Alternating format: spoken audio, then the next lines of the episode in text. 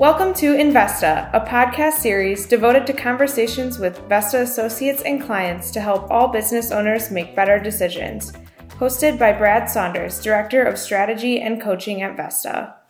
Hi, everyone. Welcome again to Investa. Today, I have a special guest with me, Kristen, Kristen Olson from uh, Vesta, that is our HR manager. Yes, HR Yes. manager. Yeah, that's that's awesome for you. Tell me a little bit about your experience, maybe, and how you end up uh, here with Vesta. Yeah, so I um, was in human resources in Dubuque, Iowa for about four years for a restaurant group. So I saw a wide variety of fun HR things while I worked there. And um, in January 2021, I was getting married and I could no longer be long distance with my fiance. So I moved to the Oshkosh area and Vesta was hiring and we're good, I'm here. good. Well, we were glad to have you. That's for sure. yes, thank you. As as uh, you know, I work mostly with our small business uh, clients. Um, you know, hiring people, human resources in general has been a huge topic here for the last two to three years.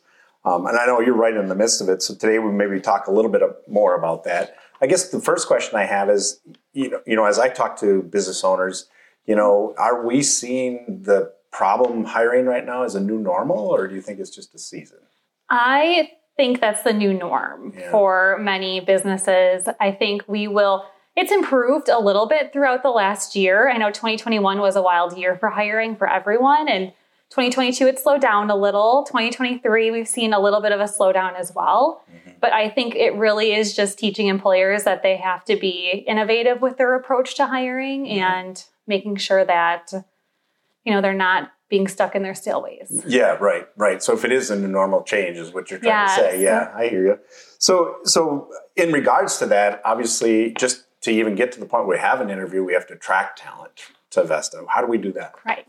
So um, we are, you know, on social media. We have a new marketing consultant, and she's been doing a great job with social media.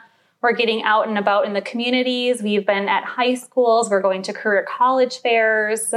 We're just trying to do as much as we can to get that exposure. We've also been um, very lucky that our employees love what they do. They love that they work with Vesta, and um, we are able to provide them with referral bonuses. Okay, good, good. Yeah, I, I, I just can imagine. You see, it sounds like a conversation about marketing. If you're not doing multiple tactics, you're probably not attracting what you really want to attract. Right. Yeah. Um, are there any new trends that business owners should be aware of in HR in the in the in the recruiting world? I think, you know, there's always going to be new trends, things Yeah. to stay on top of. I would say don't be afraid to get uncomfortable with recruiting and trying new things. We, this last year, brought on our first youth apprentice student Mm.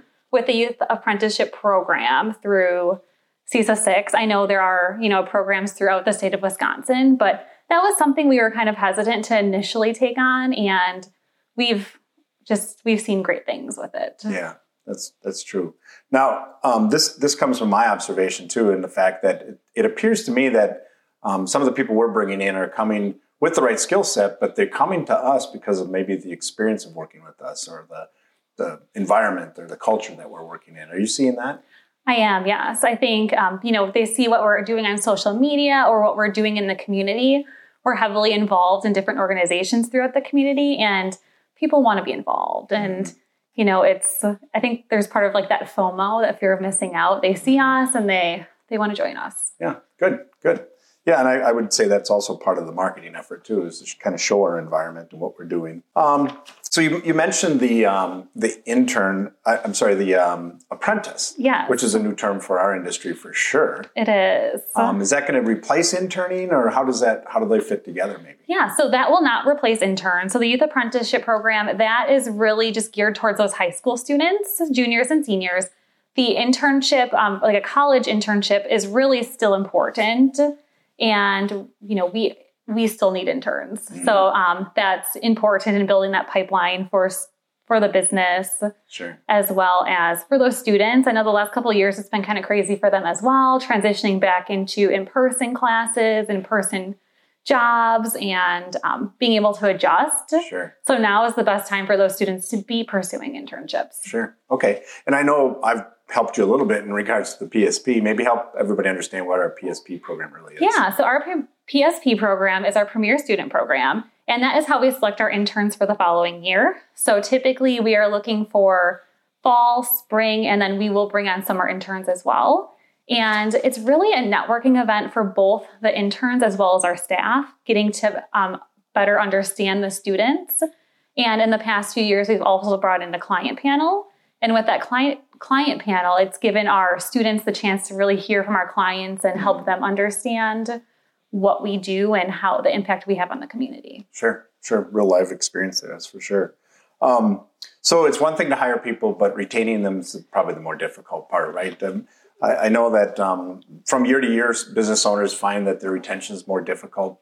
Maybe today we can talk a little bit about some of the keys to retention, some of the key things you think we're doing at least for retention. Yeah, so I would say keys to retention, you know, it's easier said than done, keeping your staff happy making sure that you're looking at more than just compensation and benefits, that you are making sure that you're focusing on their wellness and making sure that they can feel that they're supporting themselves and their family. That's important as well from that emotional standpoint, that health standpoint. So I know our firm has really focused on that wellness aspect. Another thing is just being, you know, providing them with experiences. Work should be an experience. It shouldn't just be a job. You should want to come to the office, want to work with the people that you work with. Yeah.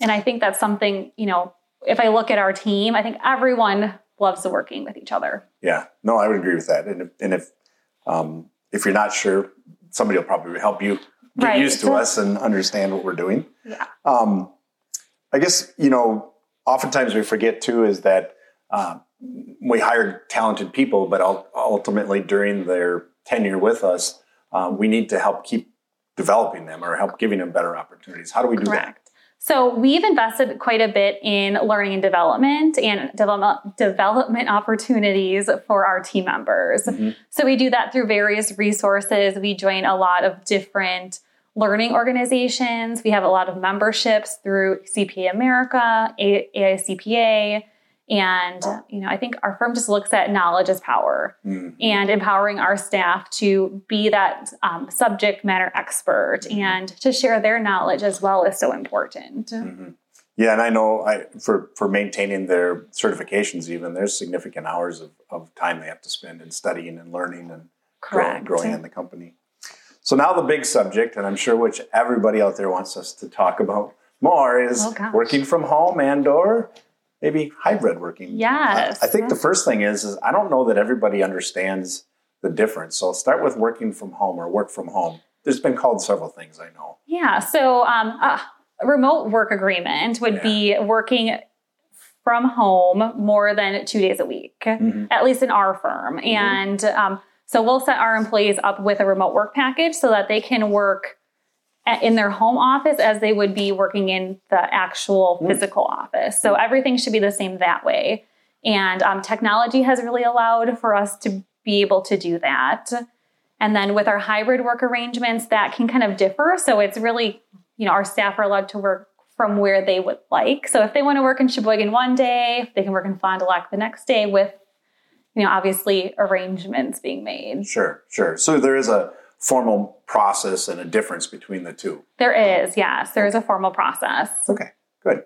Um, and and again, I, have heard you know the news or, or read some information about mm-hmm. hybrids half and half. Is that always true or not? It's not. I think, especially with our firm, we try to create, uh, allow our employees to create that balance. So if mm-hmm. they want to be in the office four days a week and work remotely once once a week that's up to them as well. I think it's really it goes back to finding that balance within their work and you know i guess work life balance right? Yeah it's, it's, it's that it's that term. it's, it, it's work life balance yeah, which could lead to retention i would assume. Right. Yeah makes sense so some business owners are struggling with this hybrid workspace, and mm-hmm. um, the traditional in-office work is is changing. As we started this conversation with, this could be our new normal, right? But um, maybe help us understand uh, what truly is in-office work. What do you mean, and how does that how does that relate to what companies should be thinking about? I think companies should be thinking about that in office work as a balance. It really being in the office is about collaboration, working mm. together with your team, being able to meet and work with your clients. So, depending on what scope of business you provide, I think it's important to really think about how your employees are managing that space as well as how your your guests and clients come in to manage that space. So, you know, kind of going back to borderless offices. Sure. You don't necessarily always have to be you, your clients will meet you where, you know, within reason where they need to and you'll also do the same. So whether that is virtually, mm-hmm. meeting them that virtually or um, you know, meeting them outside of the office, that's also an option as well. Sometimes it's just better to get them out of their business and sure. meet them in, you know, a fun collaboration space. Sure, sure. I know some of the clients that we work with on a, on a weekly, da- daily, monthly basis um, for construction, for example. Mm-hmm. Obviously, it's a difficult opportunity for remote work or and work from home. But um, what are some of the jobs that you know just just don't work out as work from home jobs or or more remote style? Yeah, I think it's very challenging to work remotely or have that hybrid schedule if you are in a service industry. If you are at a role where you, um, you know, you're more people facing or you have um, clients coming to you. Mm. That construction, that's difficult. You can't build a house from home unless right. it's your house, right? Right. right. Um, you know, painting is the same. So I think a lot of those trades, it will be challenging to create a model where that fully su- would support a hybrid or remote work. Sure, sure. And I, I believe our industry, the accounting industry or financial services industry, has made a big shift. And we do see that where we were all in the office, maybe we're not as much today. That's that's one of those things we talked about. It's just a big change, right? It's the Correct. difference of where we're going. Well, perfect, perfect. Um, Kristen, this has been awesome. I mean, again, as we work with small business owners, especially those with less than five million in revenue, that you know the finances and the money to have hr people is difficult. So anything we can do to help our clients better understand some of the issues and trends in, in hr is super helpful. So i appreciate you sharing that with us today. Yeah well thank you for having me. Great thank you. Yeah. Thank you for